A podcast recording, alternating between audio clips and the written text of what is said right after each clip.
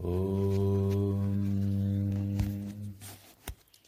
आप सभी का स्वागत है इस नए एपिसोड में।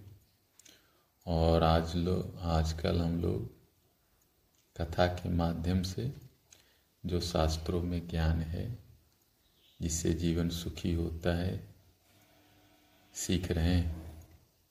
एक बड़ी प्रसिद्ध कथा शास्त्रों में आती है। वेद व्यास जी की और सुखदेव जी की तो उसमें सुखदेव जी का जो वैराग्य है, उसको समझाया गया है। और वैराग्य एक ऐसा शब्द है, जिसको समझना बड़े ही तप की बात है। अभी भी वैराग्य के नाम पे बहुत सारी उलझने लोगों को रहती है कि क्या वैराग्य है, कैसे अभ्यास करना चाहिए। तो कुछ चिंतन इस कथा में भी दिया गया है। इस कथा को सुनने से बहुत कुछ समझ में आता है। तो आइए सुनते हैं और शास्त्रों में छिपे हुए ज्ञान को समझने का प्रयास करते हैं कथा के माध्यम से। एक बार व्यास जी के मन में विवाह की इच्छा हुई। तब उन्होंने जावाली मुनि से कन्या मांगी। मुनि जावाली ने अपनी चेटिका नाम की बेटी को उन्हें दे दिया। चेटिका का दूसरा नाम पिंगला भी था।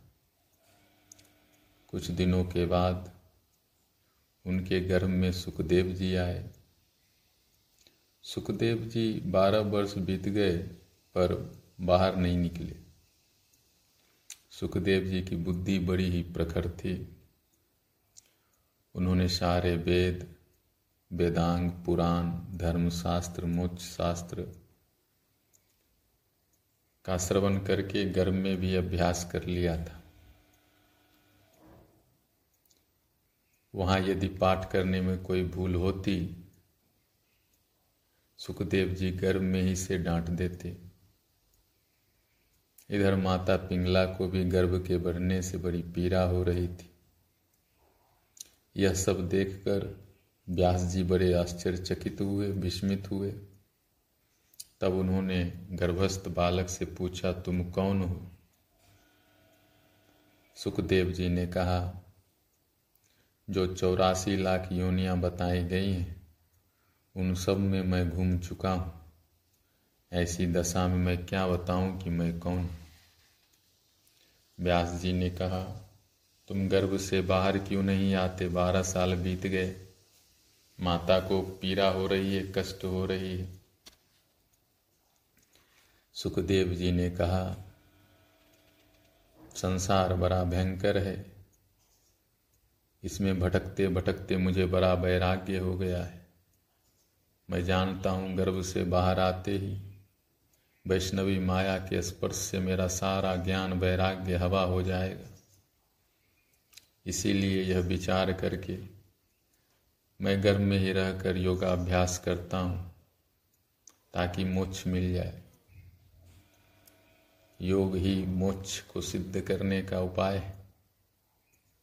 अंत में व्यास जी के वैष्णवी माया के न स्पर्श करने का आश्वासन देने पर किसी प्रकार वे गर्भ से बाहर आए।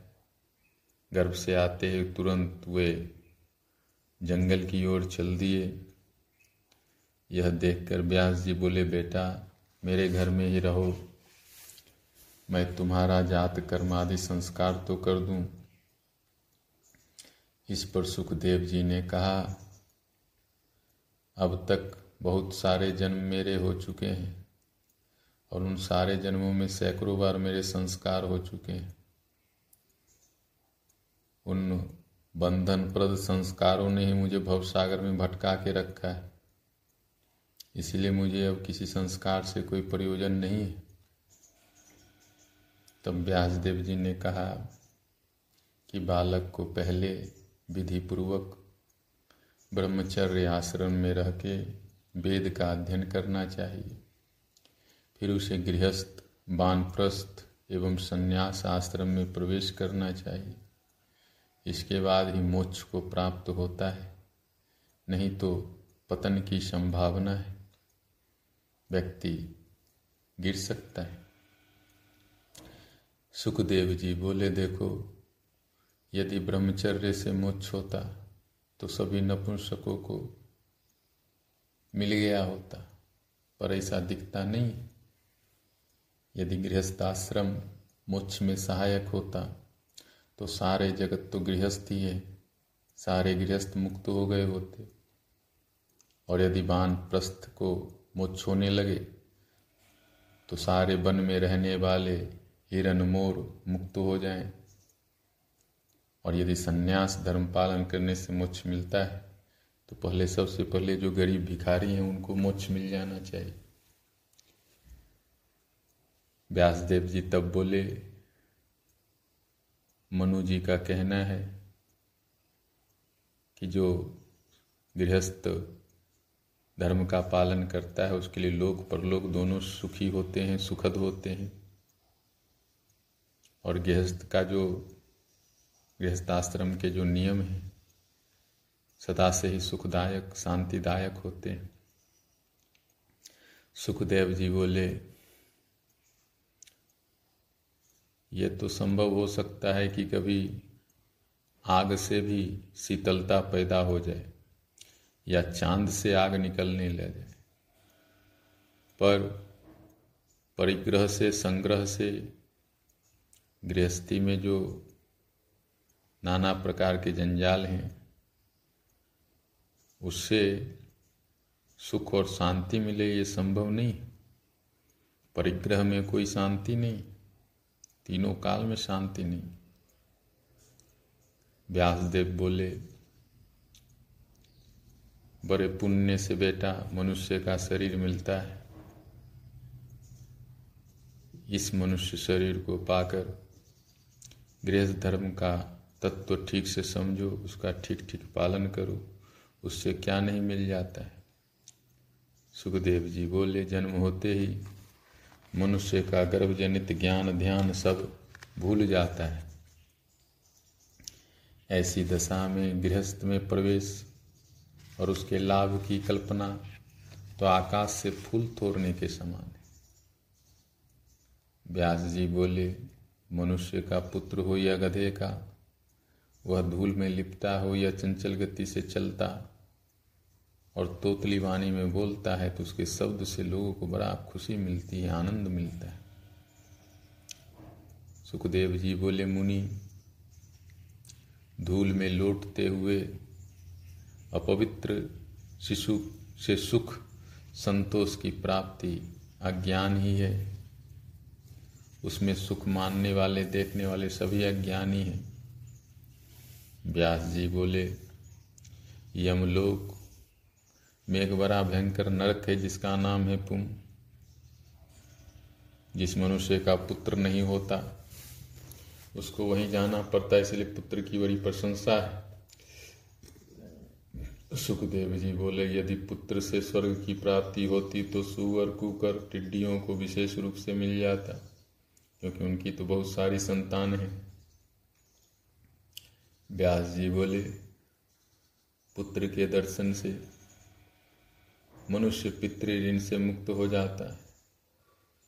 पोते के दर्शन से देव ऋण से मुक्त हो जाता है और परपोते के दर्शन से स्वर्ग की प्राप्ति होती सुखदेव जी बोले, गिद्ध की बड़ी लंबी आयु होती गिद्ध अपने कई पीढ़ियों को देखता है।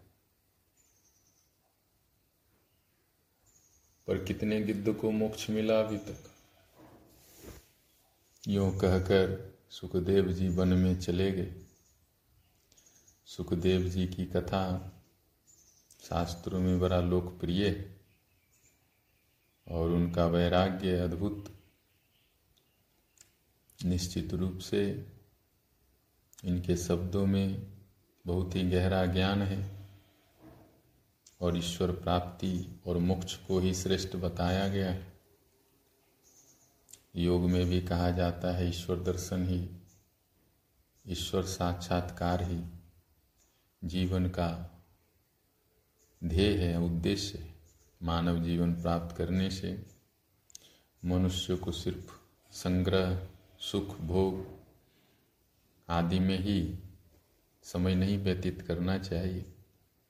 प्रत्येक मनुष्य को ईश्वर की भक्ति उनका गुणगान, उनका कीर्तन, उनका भजन, उनका पूजन शास्त्र अध्ययन भगवान का ध्यान आदि करना चाहिए।